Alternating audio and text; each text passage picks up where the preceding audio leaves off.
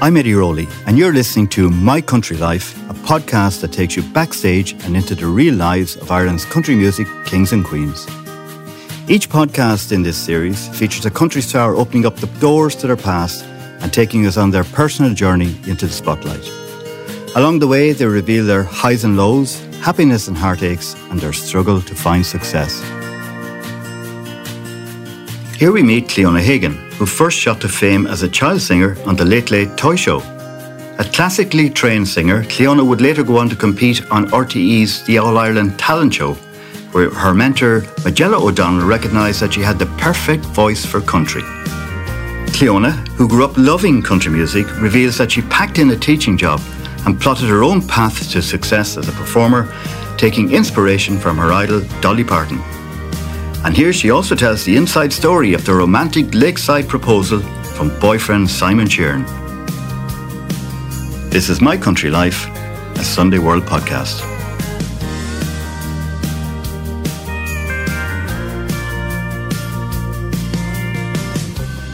So, Cliona, welcome to My Country Life. Thank you, Eddie. Delighted to, to be chatting to your lovely self. Great to have you on the podcast. Thank you so much and we're catching up with you at a time when you're you're really busy at the moment. You're in rehearsals for the Dolly show, which probably will be up and running by the time uh, this goes out. Yeah, the Dolly Songbook tour. Um, I'm very very excited for it. Uh, I released the Dolly Songbook album just before Christmas, and it's basically a celebration of all the songs Dolly Dolly has written, all her classics like Nine to Five, Jolene, and of course a few of the older songs um, like Wildflowers. And we're going to be bringing this to concert. And it's going to be happening on the 10th of March. Um, starting off in Cashel, we're going to be in Waterford on the 13th, Ennis on the 15th, Sligo on the 16th, Portlaoise on the 18th, Killarney on the 20th, and finishing off in Enniskillen on the 27th of March. So we're very, very excited, and I'm working so, so hard to put on the best show possible. Because you are you're, you're known as Ireland's answer to uh, Dolly Parton. Do you know what? When everybody says that to me, it's just like the, the nicest thing possible. Of course, everyone knows that I absolutely love Dolly Parton. She's my favourite singer of all time. And when I get compared to uh, being an Irish Dolly Parton, well, I'm just absolutely thrilled. And of course, when I was able to put together the Dolly songbook, that has always been something on my bucket list that I've always wanted to do. So to get to to complete it during such hard times this past few years has has kind of kept me mentally um, on a on a good path. So I'm I'm delighted that we have something to look forward to now in March. Yeah, and we'll we'll chat about Dolly later on then. Um, but first of all, just go back to your, your your childhood. You were the the youngest of a family of three, was it? Yes, I was a baby. Yeah. So there's um, three girls. So God God help Daddy.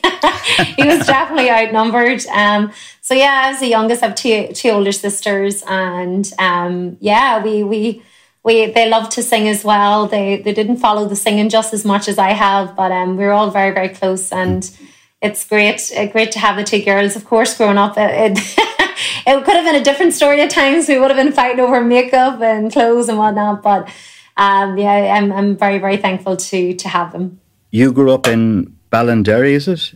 Yeah, so there's a few Ballinderrys and there's a few yeah. Ballinderrys in Belfast, and I believe there's a few down south as well. I passed down um, past a few a few times. So but yeah, I'm based in County Tyrone, Ballinderry, and um, it's it's a lovely parish that that we grew up in, and it's it's in the countryside, and um, it's yeah, it's a beautiful place, and lovely people live here. So yeah, that's that's where that's where I hail from.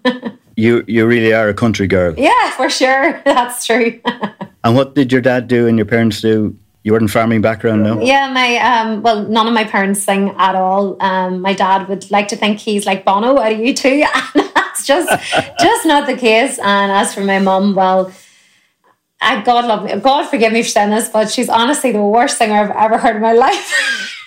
it's terrible. She actually whispers more so than sings. Um, but yeah, they're they're very supportive. Growing up, we were very lucky to have such supportive parents and always wanted us to go down the route of um, you know getting jobs that would make us happy. And of course i was trained as a teacher and i taught uh, secondary school music for a few years. And um, when i approached my mom, i was chatting to her and i said i just miss being on stage so much. And she was just beyond supportive and told me just to go for it 100% you skipped over the the, the the, the fact that you were the golden girl in the family, and as and, and as a child, child, you were obviously the youngest and the spoilt one and the princess. Do you, know, do you know what? My two older sisters always would have kept me going, saying, "Oh, mummy's pet and the golden child, just because you're the baby of the house." But it's not true. Yes. Don't believe a word pro- they say. It probably is. I'm saying nothing. uh, I was asking you there. Did you come from a farming background? No, no, not from a farming background. Um, my parents, uh, my dad years ago, he worked at upholstery, and my mum was, um, she worked in childcare. So no, never any farming background. So um, even though we live in the country, no, there's a few farms close by though. yeah, yeah, yeah. What are your sisters' uh, names? My sister, the eldest, is called Teresa, and the middle one is called Nicole. Right.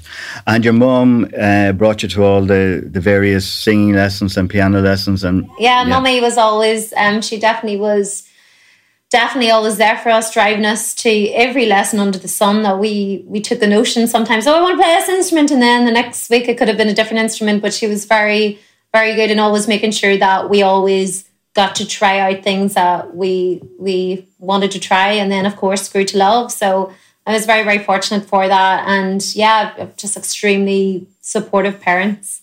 I believe uh, as, as a child, you used to put on little concerts in the in the house.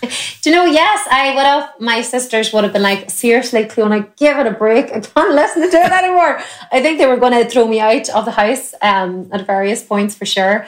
But I would have done a lot, a lot more at Granny's house. I would have stayed at my Granny McCuskey, Mary McCuskey's house for all the time. I loved my granny so much, God rest her soul. But I always would have put on like concerts for Granny and would have sang to her all the time. And she was so good listening to me 24 7. Her head must have been turned by the end of it. But um, yeah, I just was one of those children that I suppose was very energetic, absolutely loved music and um, just the whole even performance of music. I remember even watching and videos of Dolly Parton, of course, and Shania Twain, and just thinking to myself, wow, I really want to do that when I'm older. So I definitely had the craving for it from a, a very, very young age. Yeah. Um, uh, Nathan Carter was telling us that he used to charge his parents and his aunts and uncles in to see him perform in the living room. oh my God. What was wrong with me? I never even thought of that. My goodness. Here. You, didn't, had, you just didn't have the business head on then. Darn it. Oh my God. I was just thankful that somebody, anybody would listen to me at that point.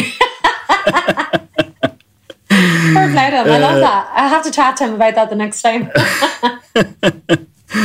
Uh, and you lost your, your grandmother, did you, in, in recent years? Yeah. Um, Granny passed away 2016 or 2017. Um, so, yeah, she, of course, was definitely my number one fan when I done the All Ireland talent show years ago. Um, my granny was there cheering me on in the audience. So, she was definitely an integral part of my, um, I suppose, my love of music for always encouraging me for um, always being there as well and support me, which is very important. And so, yeah, she was definitely my number one fan for sure. And I know she's she's up there looking looking over us all. Yeah, well, obviously she has a hand in your career as well. Yeah, no doubt. Hundred percent. Uh, I totally you, agree with that. it's absolutely flying, um, and and the, the she did get to see a lot of a lot of your success. Even going back to, was it as a 12 year old you were on the late late toy show yes i was indeed and i remember i, I played the piano and sang.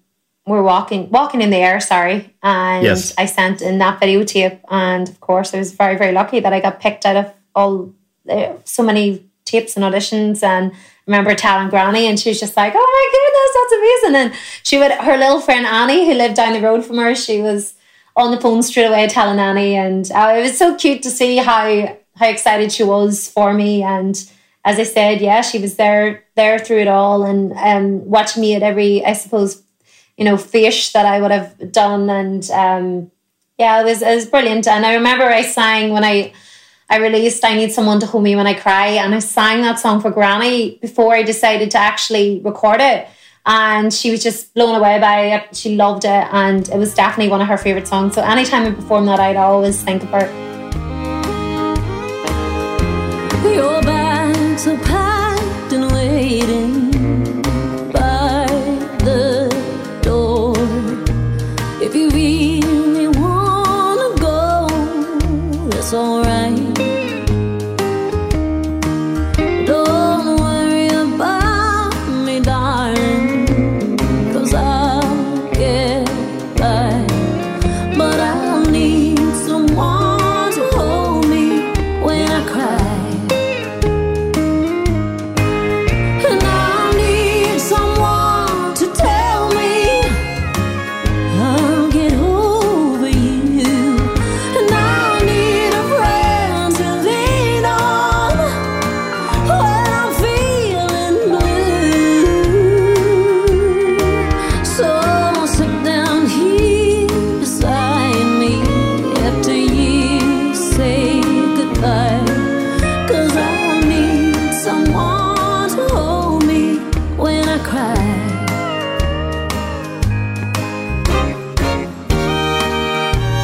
The Late Late Toy Show at at um, at, tw- at twelve years of age, that was uh, quite an experience, wasn't it? And and back then, I mean, uh, Pat Kenny, I think was was Pat the Kenny, yes, he was indeed. Yeah.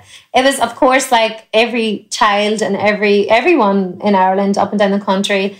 And just like our, our our household, lately Late Late Toy Show was always something very special that we would watch every year without fail. And of course, I remember growing up and thinking, "Oh, look at that toy! I want that from Santa Claus!" And you know, it's just such an exciting feeling. It's a it's a fantastic um, show, and you can just see the whole country coming together to watch it, and you really do get that really special feeling watching that show. So being able to get on and uh, be one of the kids that got to perform on the Late Late Show was just unbelievable. And I remember after I performed on the Late Late Show and I came back, my whole school and the assembly was clapping for me. And it was just it was just such a wonderful time and a very very fond memories. And of course i was very very nervous. I sang silent night and i just remember thinking to myself okay Claire, just keep smiling and just keep singing just don't stop so thank god I, I got i got through it anyway Were you, were you dressed as a snowman or something? Oh my goodness, yes. My mummy had me dressed head to toe. She had like this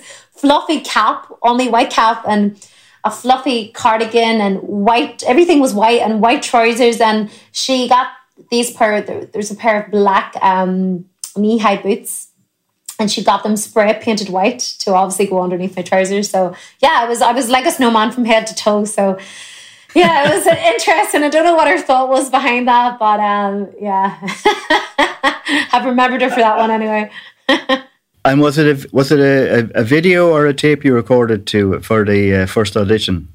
Um, for the first edition, it was actually a videotape that we recorded, and my un- uncle recorded it on his big massive camera, and then we sent it into to the the Late Late Show. and- RTE. yeah, RT. Yeah. So yeah, quite a while ago now. You had to go then for an audition, did you? and then I had to go for an audition. I remember there was there was at least uh, there was either three or four judges, but I remember I was so nervous and I again I sang Walking in the Air and then they asked me to sing a second song. So I then sang Silent Night and they were they were I remember them saying that they absolutely love Silent Night. And so I was I got very good positive vibes. And of course I fingers were crossed that I, I was going to get a call back. And I was very fortunate that they rang and they said Cliona you're going to be on the Late Late Yeah. Toy Show. So any child's dreams like it was just like all my dreams had come true at that point. That was, it was just very very special. And of course now to be on the show years later and um for Ryan Tubridy to play back the clip was just it was it was lovely it was it's it's, it was very very nice to It- see Yeah, it's an, an amazing connection. it is, and I love performing on the Late Late Show, and um, it's just it's there's just something about the Late Late Show that any any artist, especially in Ireland, it's just kind of like the pinnacle to get to perform on, and especially with myself having been on the toy show when I was just a kid, um, it's it's even more special in a way too. So yeah, it's it's, And, it's and, and that time on the Late Late Show, you got to meet some of your uh, teenage idols. S Club 7 were oh on my it. and they were god, both yes. busted. Yeah, I remember. I remember seeing Charlie at a busted, and I, I had a, a definitely a crush on him. I couldn't even speak, and he was like so tall as well. I was like, "Hello." I was so nervous, and then of course I got to meet all the S Club Seven. It was a huge S Club Seven fan, and getting to meet all them guys was just like wow for for any kid. So yeah, that was I was I I have my little autograph book that I had back then, my little pink autograph book. So I've still got all their all their um, autographs and signatures. So uh, yeah, it was it was really really cool to get to meet them. Yeah, yeah, yeah. I say you're the envy of all your pals Oh school. yeah, for sure. They were pure jealous. We're like, let me see the autograph. so I've, I've seen those photographs from from that uh, late late uh, toy show and picture of you with Pat Kenny and, and with, with, with S Club Seven and with uh, Busted, and you were a little brown haired girl, were you? I was, yes, I'm not naturally blonde. uh, yeah, brown hair and naturally brown, and um, yeah, getting to meet Pat. He was he's a lovely, lovely man, and of course, getting to meet uh, the Yeah. celebrities and S Club Seven and Busted, and to get to perform on the show, and even like with the fake snow coming down when I was singing, and it was just it was it was beautiful. I really, really enjoyed it, and it's definitely a a time I'll never forget. And of course, getting to see all the toys, I was just mesmerized by all that as well. So, yeah, yeah. and then uh, uh, later on again, you turn up on um, the Ireland's Got Talent or the All Ireland Talent Show, as it was called then. Yeah, the All Ireland Talent Show, and Dana was my mentor. So um, yeah, though it was it was amazing getting to to sing on their All Ireland Talent Show, and I actually remember as well. Um, Majella O'Donnell was actually. Um, she was in with Dana at the, Dana at the time as a mentor, and she said to me, Cleon, I really think that you should get into country music. You have a beautiful natural lilt to your voice. And at that time, I was um, singing classically, but I always remember Majella saying that, and she was just she was just a, a lovely, lovely lady. And um, yeah, so I, I, I, did tell her down the line again. I was like, that was me all them years ago, and you were right. I should have been singing country. so yeah, she she she wasn't too slow. Yeah, another incredible connection with country music. Getting to meet all these, you know, of course, major people, and especially when I was at a young age, and them like even Majella saying to me way back then, you know, your voice or something about your voice would really lend itself to country music was um it's really great to have have them, those memories. So this was in um, uh, 2009, I think. So you would have been around 19, would you? Yes, around that yes. kind of age. 18, yeah. 19, yeah, I was indeed. Yeah. So, um, and at that stage, were you in college? Yeah, I was um, in university at that stage. I was in Queen's University in Belfast. And um, yeah, I think it was my mum actually heard about the audition, and then the two of us went. I'm not sure where the audition was again. I can't remember uh, a wee while ago, but the two of us headed down. And at the time, I actually had red hair. so I was going through all my different phases, of course, as you would. Um, so yeah, getting to meet even the likes of Dana, weirdly enough, um, when I was started secondary school, I was 12 years of age, 11, 12. And for my skill play, I actually sang a Dana song, all kinds of everything. So it's it's unbelievable. All these like getting all these little ties, like the things that I've done in the past, and then getting to meet these people. It it is very very special for me. Yeah, yeah. Um, who won uh, the Mulcairns from Achill Island? I think. Yeah, oh, they won. were they were amazing. Um, absolutely phenomenal dancers and a, a very very nice family. So, you know, I know I'm always, um, I know that it's not always about winning and it's about taking part. And I'm not just saying that because I didn't win, but um, but that whole experience and actually um, singing in front of a camera and learning your craft was so so important for me and um, getting to do all these competitions and really put myself out there and it it it, it was so it's things that you have to do and to learn how to perform and to try and get better and progress. So being on that show was amazing, and of course having the footage to look back on it now too, it's it's pretty cool. Yeah. And what you, what were you doing in Queens? Uh, um, I was studying stu- music, so I was. Uh-huh. Classical? Um, everything about music. So it was basically okay. the whole subject of music, and of course the performance and the theory and so everything about music. And then after that, I went on to Edinburgh to do my PG. They call it DE over there, but it's PGCE to do my years teaching. And then I taught over there after that for two years. Then I came back home and I taught um, in Belfast. And then I was like, I've miss singing too much. I miss being on the stage. So I knew I, I had to either give it another go or just keep going down the path of um, teaching in a classroom. So what school in Belfast? I was actually teaching in a place in Lurgan, and it was called St Paul's at the time. But now it's the the school's actually shut down, and they actually have amalgamated into one big school. I think it's called St Michael's now. Right. But um, yeah, it was a, it was a lovely place to work, and I I thoroughly enjoyed it as well. That was a secondary school. It was a secondary school, yes. Yeah, yeah. So you gave up a secondary school teaching job for this mad, crazy country music yeah, business. Like at the end of the day, it was a huge gamble. Of course, um, with teaching, you you get that certainty, and of course, just like anyone else, I have my student loans to pay and other bills, of course. So it was a gamble. It was a risk, but I think the risk of not trying would have definitely outweighed the risk of having a, cert, a certain income coming in. I didn't want to have them regret. So it was very, very important for me to at least try my best. And thank goodness it everyone's been so wonderful, including yourself.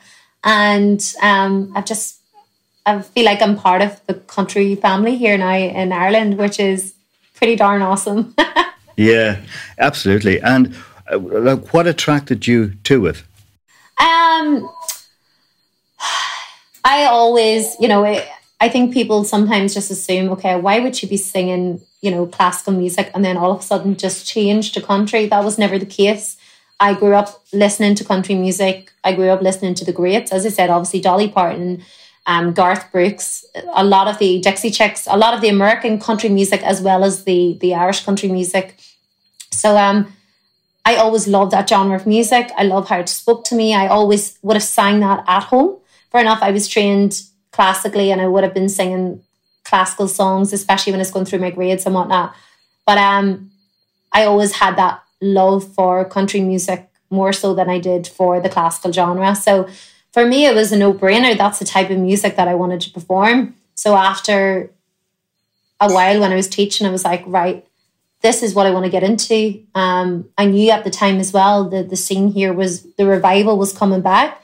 Um, of course, Nathan, Nathan Carter and you know so many Nathan and Derek and Lisa and everybody was bringing this music back, and I I knew they were they had been out for a year or two years, probably three years prior to me before I decided to to give it a go because obviously I was living in Scotland for a while as well. So I really wanted to see if if I could if I could do well in the scene and to not only that, I wanted to really do what I love to do best, and that was to sing country music and that was to perform on stage. So I wanted to give myself that opportunity and to see if I could succeed. And it's been wonderful. It has been so, so wonderful. And the amount of amazing people that I've gotten to meet, the amount of doors that have been opened to me because of music has has just been unbelievable. So I'm very thankful for that. And you were obviously very determined uh, and, and, very passionate about it because when you started off, you you, you uh, educated yourself on the country music scene. Um, and you did your own CDs and your own packaging, and you did all of that, didn't you? I did. You know, I I always knew that nothing is handed to you. Um, I also knew that I was very, very happy that I have a degree behind me because obviously doing music is a gamble. Um, and I believe I was at the point in my life where I was ready to give this a go and to do it properly. So when I do anything, I always put 110% into it. So I sat down, I done my research, I I um I as you said done all my own packaging and I remember going to the post office several times and the lady in the post office was like, um, how many packages have you got here? I was like, um I remember my bills were like way over three hundred pound at times, you know, sending all uh, my EPs out to the radio stations and hoping and praying that someone would listen. So I really, really did work hard. And of course, I put in the graft too. I, I, I went and done lots, any guest spots that I could for the first two years before I then took the plunge into, you know, getting my band out in the road and whatnot. So it there was a lot of a lot of behind the scene works, and also as well, I knew that this just didn't happen overnight. So I was prepared for any disappointments, um, and for the belief that I was, you know, that I, I have been working hard enough. Um, everyone's saying to me, keep going. And I could see the amount of people starting to follow me and the amount of people saying they really enjoy my music. And that really did spur me on to to keep going, I, I, I suppose. And but yeah, it was very, very realistic, I have to say as well, regarding that this isn't something that happens overnight, that just like anything else, you have to put so much work into it. And by God, I, I worked my backside off. and is it, is it more difficult for a female in the business? No, I've been asked that question so many times, and I can't really. I I I don't know. Um, I have to say that I can only speak on myself, and with with me, I have to say I have equally as many female supporters as I have male supporters, and but it's it's hard to know. I, have heard that so many times. Um, you know, here's what I I've been told that you know um, uh, it's mainly women who go to, to, to the dances and the guys follow the women. But they go for the guys. They go to, if there's a good-looking guy in a band, they will they will flock in huge numbers to see a good-looking guy in a band. Where guys don't flock in huge numbers to see a good-looking girl in a band. They go hoping that there's uh, lots of other girls in in, in the in, in in the dancing venue or whatever. I know I, um, I, I, have heard that. I have heard that mm. so hmm. many times, and I don't know whether that is the case or not. Um, I hope it's not the case. I don't I don't know. I can't say, but all I can speak is on myself.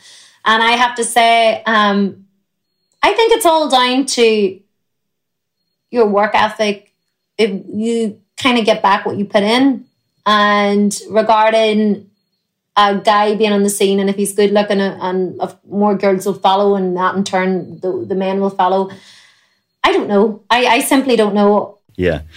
But did you have you, did you find it difficult to build up a following? How, how long were you on the scene before it started to really happen? Um, well, for the first year, I done lots of guest spots, and then I got out my right. very first uh, debut single, "We're All Gonna Die Someday," and that just went phenomenal for me, which was unbelievable. I remember, yeah. you know, at the time I didn't have a Facebook, uh, you know, an actual page. I just had my own wee personal page, and I remember getting friend request, friend request, friend request, friend request. I was like, oh my goodness, what? Like, I just wasn't used to that.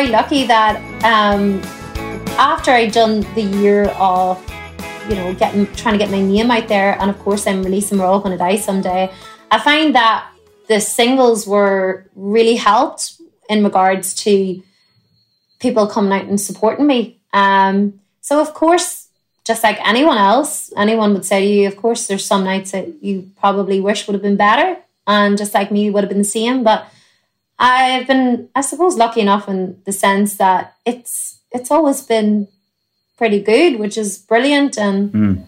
but yeah, of course, you, some nights you get disappointed, but. I mean, it's the same. Daniel O'Donnell, you know, says in, in his interviews that uh, sometimes there were more people on the stage than there were actually in the venue. Oh yeah, that's true. yeah, of course. That's uh, it's like anybody. Um, everybody goes through this, and it's it's about persevering, I suppose, as well. And I'm no exception. Of course, that has been the case. But I have always been very realistic with myself from day dot. I knew this wasn't going to be a walk in the park, and it's just been a lot of work. So and a lot of work that hard work that I've only been too happy to do. Yeah, yeah. What about the traveling? It's horrendous, isn't it? Oh, I honestly have had to pull over numerous times um, people have probably seen me asleep at an Applegreen at one point, you know, where the truck went pull up. It's very, it's, it's, it's, it's very tough. I've been, though, lucky enough as well. Um, a lot of the time I have had someone there driving for me. Um, because obviously you're, it's not only a two hour gig, you're there at least five, six hours prior to the gig, getting everything sorted, getting your, your rehearsals in. And then not only that, you're given two hours of complete full on energy. You have to give so, so much of yourself. And then not only that, after that, obviously you might have like a five, six hour journey home. So it's, it's, it's quite demanding, especially if you're doing that two, three nights, you know, um, consecutively. So, uh, yeah, it's, it's been, it's been tiresome. It's again dangerous as well. You have to just kind of know, okay, no, this is too much of a journey, especially if you're driving yourself. Just know, okay, no, I need to sleep, stay somewhere so, but I have been lucky. I have, you know, always had someone there to drive me and I would just like pass out of sleep. so um but yeah there's been some nights that I've I have had to pull over and catch a few Zeds. yeah, because even even that, you know, traveling through the night on your own as mm-hmm. a female, you know, and it's dangerous. And you you sometimes can think, oh, it's fine. I'll put the window down. I'll get myself a fizzy drink and turn up the music. But it's, I suppose you have to be very mindful as well that it's just not you on the road. So, no, it's Yeah. it's, and I've heard as well of so many people within the scene and who have have had crashes, and thank goodness nothing. They haven't hurt themselves nor anybody else. So, um, yeah, that's it's you have to take that very seriously as well. So, um, no, but touch wood, all's been okay so far. So, for anyone following, looking at you, and you're inspiring them, and they want to be Cliona Hagan, uh, what advice would you give them about going into the business? Would you advise them to, if they're young people, to make sure, like you did, get a good education first, have something to fall back on? Hundred percent, because of course there is so many talented people in Ireland, and unfortunately, not everybody just gets that break at times. Um, but for me, education was everything to have that to fall back, and as well, perfect timing too. For me, I came into the scene when I was twenty five, and I was ready then. I wasn't kind of flip flopping. I knew exactly what I wanted to do and how I wanted to get there. As well, I would say, don't if you're this is exactly what you want to do. Don't be disappointed. Just keep going. Of course, everyone has had bad nights. And secondly, do your homework. And like I sat at that conservatory table for weeks upon weeks and getting information and getting EPs done and posting everything out. So do the work and do the graft and keep going it because when you get that first standing ovation, it just means everything more. The other thing I, I would advise anyone, I'm sure you'd agree, is there, there we all, we both know there are unscrupulous people in the business, as there are in every business. Uh, so educate yourself on who's who in the business, and I suppose go to somebody like yourself and talk to you and say, "What about so and so? What about so and so? He's offering me this, or she's offering me that." Yeah, You I know, was they should they should do that as well. Yeah, I was very lucky. Um, I actually rang. Um, I found a number online, and I, I I rang Susan McCann. I never had met Susan McCann in my life, and first, I was lucky that I got straight to, through to Su- Susan, and you know she told me to send my EP over to her, and she was just amazing. Like she went above and beyond, and she told me who to get in touch with, and you know, give me contacts where to send my music, and I was very very fortunate for that. So of course, don't be afraid to try and reach out to people because I was very lucky that I got that helping hand with Susan. And um, yeah, I, suppose if you if you can always talk to somebody, you, you'll never get lost. I suppose. Yeah, and that's the great thing about people in the community, in, in the country music community. They are so open to Yeah. to everyone, aren't they? Yeah, And you know, giving advice and help. Unlike the, I suppose, the pop genre or you know, Yeah. these other people, they're just untouchable. Whereas, unlike yeah, whereas you know the the Irish country music scene. You know, we get to know our, our fans, we get to know the people who support us, we get to know the people who drive hours up and down the road just to see us and our music. And we are all very thankful for that. So the Irish country music scene is it's it's it's an it's an approachable community that people can come and approach us so we can actually give advice or give help. And um, I was very thankful for the help that I received from Susan. So, you know, in turn I always try and give my advice if somebody else wants it as well. And Philomena Begley as well. Yes, and What- Philomena Begley as well. And of course, Aidan was managing me back then. And, you know, I have been very fortunate that I have been with such awesome people and um, all very, very supportive, all very helpful, can never do enough for you. And um, we're very thankful for the people within the scene that that are like that. So we're, yeah, yeah, definitely. So I hope I can be the same for someone else. Yeah, uh, and then you were on the dancing scene and the concert scene. You had your own band, uh, but you that, that you ended with the band, did you? as years go on, bands change. Um, and yeah, so I'm, I'm very fortunate now that I'm with the Sheerin family band. They're going to be um, backing me. Of course, they're unbelievable musicians. You know them, Eddie. They're so well renowned. They have a fantastic drummer. Unbelievable. yeah, I think I kind of know him. We'll, we, we'll talk about him in, in a minute. in Yeah. a minute. Yeah, But, yes, uh, it's, it's yeah. the dancing scene's been awesome. I've been very lucky. I've had some amazing musicians backing me and singing with me. So it's been really cool. And of course, getting to have the front seat in, in the house to watch everybody dancing and loving life. So it's it's been a pretty pretty cool six seven years. Yeah, yeah, and a great, as you said, you came on the scene at a fantastic time. You know, all, all the dances were all selling out. Amazing festivals every summer, and uh, hopefully they'll be back now uh, this year again.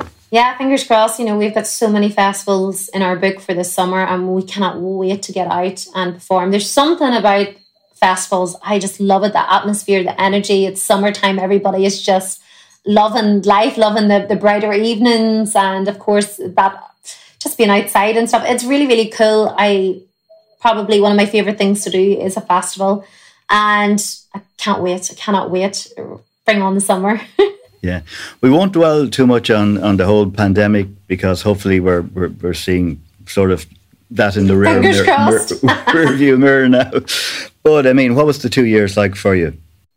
Um, for me, uh, I suppose just like anyone else, it's opened my eyes as to how precious life is, how fleeting it can be, um, and what I really, really want to do, and um, what music I want to to get out. And I, I was so lucky that I was able to record all them classic Dolly Parton songs. I loved in it, and I can't wait to get into concert. Uh, that's one thing that might that's probably my favorite thing to do is concerts.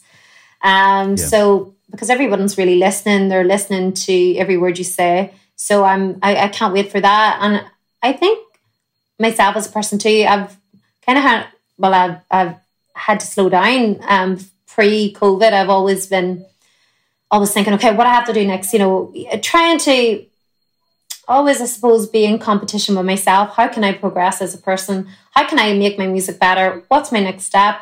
And I've actually kind of got to the point where I was, I'm like, okay, Cliona, count, count down, take an hour, watch TV, read a book, just to enjoy life and not always thinking of my next move. So I've really, that's, I suppose, is what I've learned the most. Long-winded answer, sorry. Yeah, because no, no, no, no, no, absolutely. Um, uh, and of course, uh, social media is huge nowadays. So you were trying to keep on top of that as well. Yeah, and you know what? Now I was I was always pre-COVID posting something on social media, and now I don't do that. I post something when I want to post something, not for the need of posting something. And I think anybody who follows me on social media can see that. I don't put a story up every two seconds. Oh, here I am drinking coffee or eating dinner. Do you know, it's yeah. not me. I want to live in the moment instead of living through social media. Don't get me wrong, it's brilliant what social media can do, especially for musicians like ourselves. So I'm so grateful for it. But again, I don't want that to determine every second of my day. You see, many artists just have a manager or a team to, to do that for them. Unfortunately, not us in the Irish, Irish country music scene. We're more no. down to earth when it comes to that. yeah, yeah, yeah. And it's pretty, that is pretty, it's a second job, really, isn't it? It's it is, surely. It really is. Yeah. And um, I, I do enjoy it, but I don't want it, mm. like, it took, like, pre-COVID for me to be thinking, okay, what do I have to put up? What I, have to, I want to actually, I, what I'm doing now is I'm actually sitting down, I'm taking time to really learn my songs, to what song do I want to do next. I don't want my music to kind of take a back seat because I have to do something to put up on social media, which usually takes quite a while to do. If I'm taking a photo, it takes quite a few takes, Eddie. so to get that decent one, so um, yeah, I, I, it's, it's definitely takes me one. Now you're lucky. It takes me thousands. um, and was it through through lockdown that um, the Dolly Parton show came? Yeah, um, idea. Yeah, yeah. I was I was approached by Mick Clerkin and from Ritz Records, and he always said that this is an album he wanted to do for years, but he just he was waiting for someone to fit the bill, and he thought that I could do a great job on it. So the two of us went away and we we we wrote down all our favorite, I suppose, Dolly Parton songs. Obviously, the ones that she's written. Now she's written over a thousand songs, so you can imagine trying to whittle it down to twelve was no yeah. easy task. But we came back, and um, of course, we we we whittled down our favorite songs, and the process then of creating the album was amazing. We went to Des Sheerin, and um, produce the whole album like they did back in the day, and everything was done live. And just to see it all come together was amazing. I was involved in every step of the production process, and I have never been more prouder of an album than I am of the Dolly Songbook album. And Mick Clerkin is um, a legend in the, Yeah. in the business, going back to Ritz Records, Ritz Records days, and Daniel O'Donnell. He put Daniel O'Donnell on the road. Yeah, um, he was and- an and- integral part as well. He was with Daniel O'Donnell for years, and so it was so awesome when he approached me about this project, and I was, I was, I was excited to get chatting to him. Of course, as you said, like he is so well known and a legend. So um, it was great to get to chat to him. Yeah, yeah. Uh, uh, so the, the the show obviously developed from there, did it? The it, Dolly Show. It did, yeah. It's always has been, truth be told, Eddie, something that I've wanted to do. And also the album as well was something I wanted to do. But I I wasn't planning on that during lockdown. I had something else on the burner that I was actually working on. So when Mick approached me, I was just thinking, let's do it, you know, let's go for it 100%. I'm so glad I did. So from the album, of course, then came the thought, okay, we really want to bring this album to life, live as well, for everybody to get to hear what is on the album, and of course, so much more. So the Dolly Songbook tour just naturally stemmed from from that. So this will give you an opportunity not just to sing great songs, but to wear great outfits. Oh my goodness! Of course, that's all. That's all I was thinking about was just the rhinestone outfits. um, of course, there's going to be people will probably have to bring their sunglasses. um, so yeah, it's I can't wait. What, what I want to do is the show that we're working so hard on is to bring to let people know how these songs actually came about because a lot of the stories behind the songs I never knew anything about. And when you actually hear these stories and how the songs came about, it actually brings the song even more so to life. So um, I that's what I really want to do. I really want to pay homage to this legend who is Dolly Parton and to obviously not forget about putting my stamp on it as well. So um yeah, we're gonna we're, we're definitely gonna delve through the life of Dolly Parton and her songs and go from the oldies right up to the the, the more modern pieces. So we're very, very excited for it. Have you ever actually seen her perform in yes, person? I have. Yeah? I have saw her Yeah. um, in Belfast twice, and she was just wow.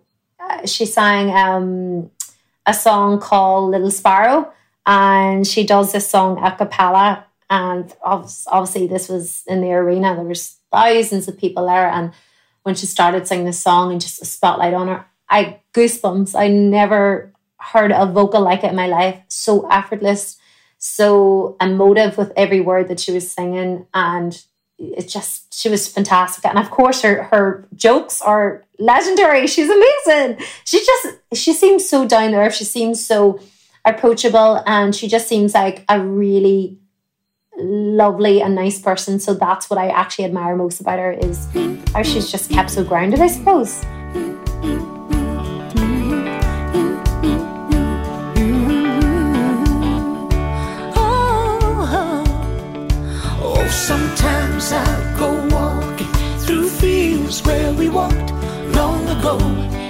the sweet used to be.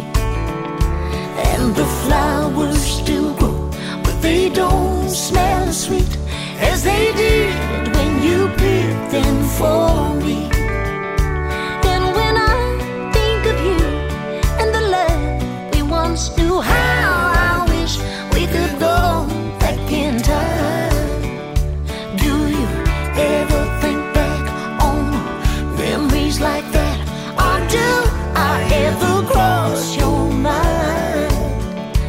think one of her jokes is that it takes a lot of money to look this cheap. it takes a lot of money to look this cheap my american accent is atrocious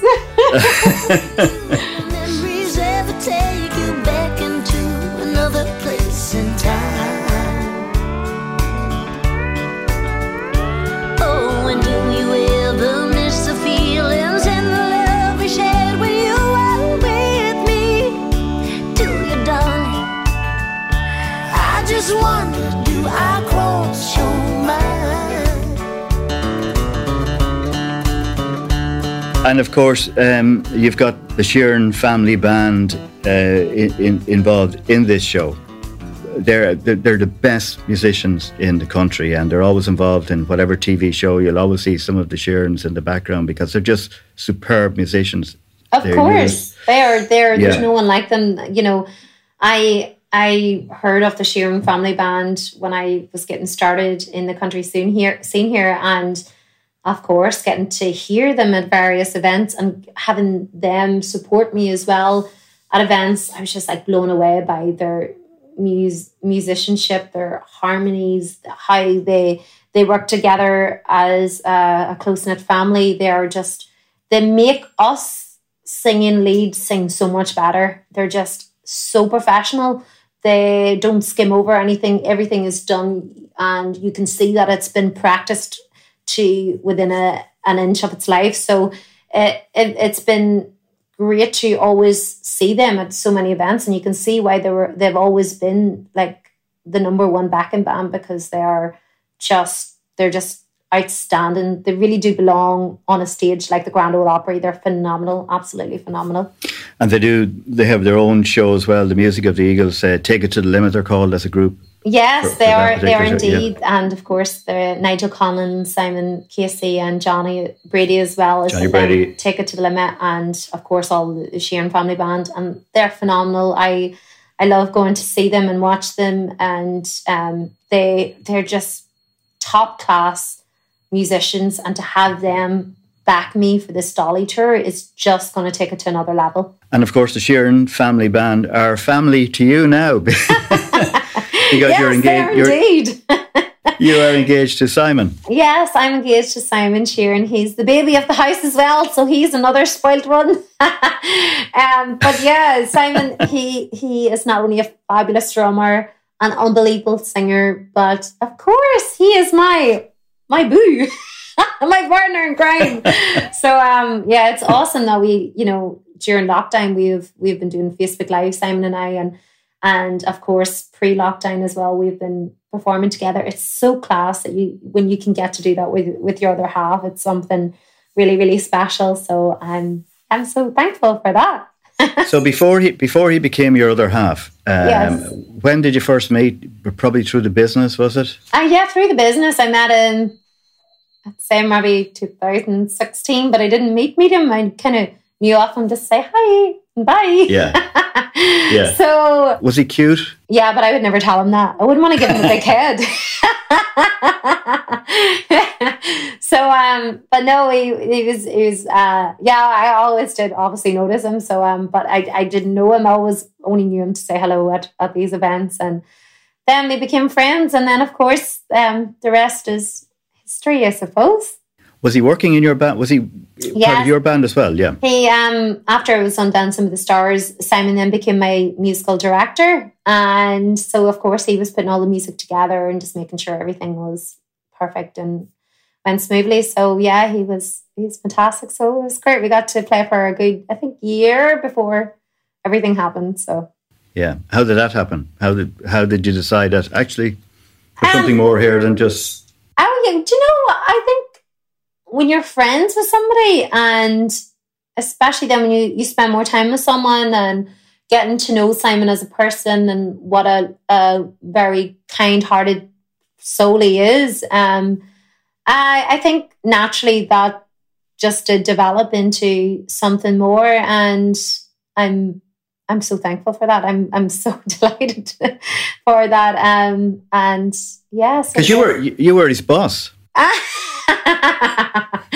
I'm not, I wasn't the boss like you did. So um, no, I was definitely always more like a friend, and um, more so than that. And um, so I must actually say that to so, him. So, did, did, that was your boss. Me, so, so did, did he ask you out or did you ask him out? Did he ask the boss out?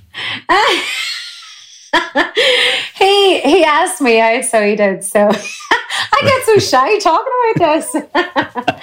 but yeah, he asked me out, and um, I didn't say yes straight away. Truth be told, right. So um, yeah, he uh, I made him jump through a few hoops first. Did you? Good woman. you know, so yeah, he eventually eventually got me to say yes. So. right. and then, of course, um, obviously, lockdown was was a great uh, chance to really get to know each other, and you, you hung out awful a, a lot together, didn't you? Yeah, you know, you get to know somebody so much more. Obviously, even more time you spend with them, and um, Simon and I, we just tried to, I suppose, make the best out of an awful situation when it came to COVID. So um, Simon is a very, very positive person and always sees, you know, a, a way out. And I would be the same. I would be very positive. So the two of us together, we just try to um, make the best out of an awful situation and just keep going to whatever ways we could. And by doing the Facebook Lives, those are um, a fantastic outlet for us. We got to perform music to some capacity and we got to, a lot of people were saying, you know, especially people who followed us and a lot of people who didn't. There's so many people even overseas tuning in every week. They were saying, you know, this is the highlight of our week and through the awful time. So that meant so, so much to us. And getting to know each other even more as people was, um, yeah, we, we grew even closer and yeah, it was interesting. And, and, and Simon and the family, they're they're from Westmeath, and obviously you you you live in Tyrone. So yes. did you? Were you, were you, did, did you move in together, or how did that work? Well, we no, Simon would obviously still been there, so whatever times we could actually meet, we were able to meet. So um, that's kind of how we kind of we we done that for this past few years, I suppose. So um, yeah, yeah. And then he obviously decided I can live with this woman for the rest of my life. because uh, Christmas of 2021. 20, 21, yeah. I was like, yeah. what year are yeah. we on now? I'm so confused. I know, I know, yeah. Uh, he sprung a surprise. Yes, he popped the question, yeah. so he did. So t- um, tell us how he did that. Well, first and foremost, I had no idea that this was happening, Eddie. So um, we we always would go down to this beautiful lake near Simon's home um, called Lough Ree. And we would always go walking around it. It's so, so nice, so pretty, and just really nice to get out in the fresh air and whatnot. So um, one evening, let's say about three or four, um, he was like, um, we'll go down to the lake for a walk. And I goes, yeah. And of course, December time, it was getting darker, you know, obviously even around that time. Um, but anyway, I was like, yeah, we should have time still to go for a walk. So we went getting down to Lough Ree, it's like there's a lot of like little windy roads, and around the very last bend, all I could see was this white arch, flowers, red carpet, candles, and I was like, oh my god! and then Simon was like crying, and he got out of the car and he he got down on one knee, and of course I was crying and laughing hysterically like a crazy person. And he's like, remind me. And I was like, yes. and so his, I didn't, I didn't realize that his brother and his sister were hiding around the corner. So there's some very unflattering photos of me, which will never see the light of day. Um, but it was, it is a very beautiful, um, special moment for us. So Yes, he, he done well. He definitely done well. The way he See, proposed. Westmeath men are really romantic. You know, he got it down like so perfectly because he knew that I I wouldn't have been one to like had something like that in a restaurant or in a crowded place. It was just it was just he, he got it so perfectly, just the two of us, nobody else yeah. around. And the rain held off as well until like 15 minutes after the proposal. So it all worked out perfectly and um yeah, it was I couldn't have asked for a better proposal. And he had the ring as well. He had a proposal ring. Oh, okay. And yeah, and then the two of us, um, um, we went to a jeweler's and he told me to wait in the car. So then when I went in, he had all the rings laid out on the the countertop. And so it was great. I was loving life and trying on all these beautiful rings. So yes, then we got our got my beautiful ring. And have you set a date? Yes, so we are going to be getting married in May this year, and um, we're very, very excited for it. the, it down in, in Southern Ireland, is it? Yes, down in Southern yeah. Ireland. So I'm yeah. so, so excited. Yeah, it'll be great. We can't wait. Yeah. And we hope to celebrate with all our family and friends, of course. Yeah. And honeymoon? Honeymoon, we actually haven't booked a honeymoon yet. And the reason being, of course, with everything being so up in the air, what we'd rather do is to wait like the a week after a wedding and then sit down the two of us and be like, right, okay, where are we gonna go? so that'll be exciting within itself. And then of course we'll book it then and there. But just because we've planned for to go away in so many like breaks and holidays and we've vouchers for EasyJet and Aer Lingus coming out of our ears at this point, so we're like, no, we'd rather just wait. And as I said, it'll be something exciting to look forward to.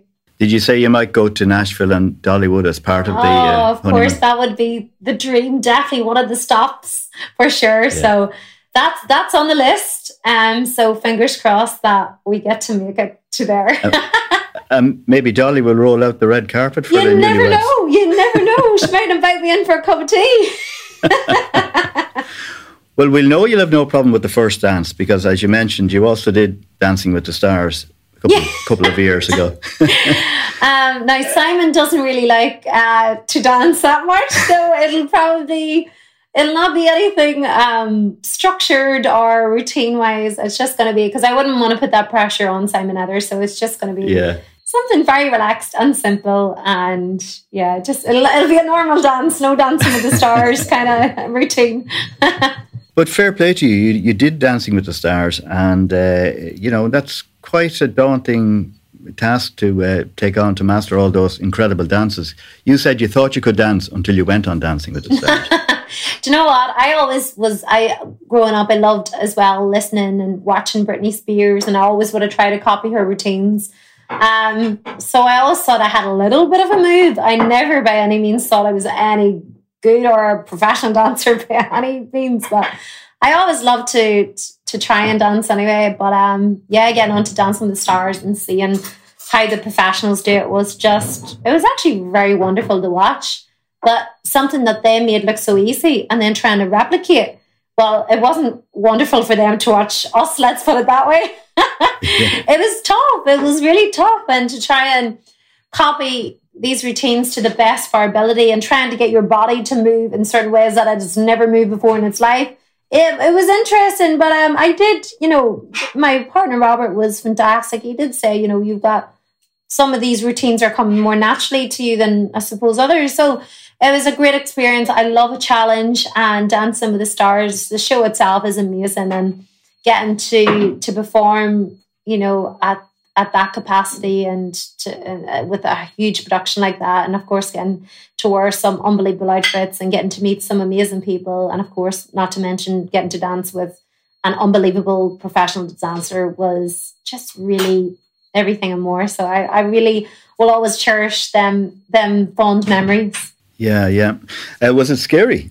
Oh, 100%. It was very, very nerve wracking. I think for myself, because obviously I'm, I am a performer and being on the stage, I think that really helped me a lot because, of course, you're getting on the stage just like you're getting on the stage, stage, so to speak, in front of a live audience. So that helped me regarding I was able to, I suppose, control my nerves was I nervous? 100% yes. But I believe nerves is brilliant. It really does help you. So I think that did help in the respect that I was able to keep going. And I always know if I ever make mistakes, just like if I ever make mistakes when it comes to singing, just don't stop. just yeah. keep going. Yeah. That's the whole secret, isn't it? Of course, that's the secret. Yeah. Just, just, yeah. and sometimes people don't know whether you made a mistake or not, unless it's very obvious. Um, but great to have under your belt as well. And you actually reached the final. I did. Like that was a complete shocker. And my goodness, wow, it was unbelievable. And to yeah. get to week 12 was I was I was just hoping to make it even halfway, like to get a few weeks in, but making it to the end was was unbelievable. And I was very fortunate that I never had to do a dance off because that always scared me. I was like, I was like, please send me name, please send me name, so I don't have to go to the bottom two. So I was very, always very thankful for that. But it is, it's daunting. Everybody's watching you. Not only people watching you um, in the audience, like at home, the, the amount of people watching that show. It's such a hugely popular show. So, so it was the stress of it. But the more you get into, like I find, like by week four or five, the more you get into it, you actually enjoy it more. You kind of deal with your nerves as well. You kind of get more comfortable. You kind of know the routine, what's going to happen next. So after a while, it it it, it um yeah, but you, you kind of relax more, I suppose. And it probably gave you more confidence as well. A hundred percent, definitely. Yeah. Like just even learning how you hold your body, how to dancing is visual. Like you're entertaining people, just like singing is. So even learning to incorporate a little bit of how to hold myself, how to move for certain songs. Um, yeah, it was it was definitely a great learning curve for me, and yeah, um, a fabulous show. I loved it all. If I could do it again, I would do it. Yeah, and it's, it's quite a journey you've had on TV from being a child on the Late Late Toy Show to the being a teenager on the All Ireland Talent Show to strutting your stuff on, on Dancing with the Stars. It's pretty amazing. I know. I, feel very fortunate, and it's it's great to have all these, you know, clips to look back on and things to look Yeah. back on as well. And yeah, I loved. I've loved it. all. It's been great. It really has been great. Yeah. Well, listen, uh, a great life so far. Well, lots, lots more to come, obviously, including a, including a wedding. Yes. Uh, and uh, and of course, we look forward to the Dolly Show. And is the Dolly Show then going to be uh, can be part of your uh, creative life for, for and singing life for a few years to come? Is that, is that the plan? Yeah, that is the plan. I'm going to have the Dolly Songbook Tour, and I'm going to keep doing that every year. And but not only that, I'll also have my own concerts as well as the Dolly Songbook concert. Um, I think anybody all around the world, everybody loves Dolly Parton songs. No matter whether you like country music or not, you're bound to know a Dolly Parton song. So for me, doing this, sh- doing this show and learning these songs. Oh my goodness, I'm loving it. I'm loving it all. I'm even here today as well and practicing so many of her songs, and it's it's just great. So I'm I'm I'm hoping to keep bringing that to the stage every year. Yeah. Well, listen, great, great journey uh, you've had in life so far, and look forward to following the rest. And you're always a pleasure to chat with, and we all love you in the business as well. Oh, thank you so much, Eddie. I appreciate that. Cheers, Cliona. thank you. Bye.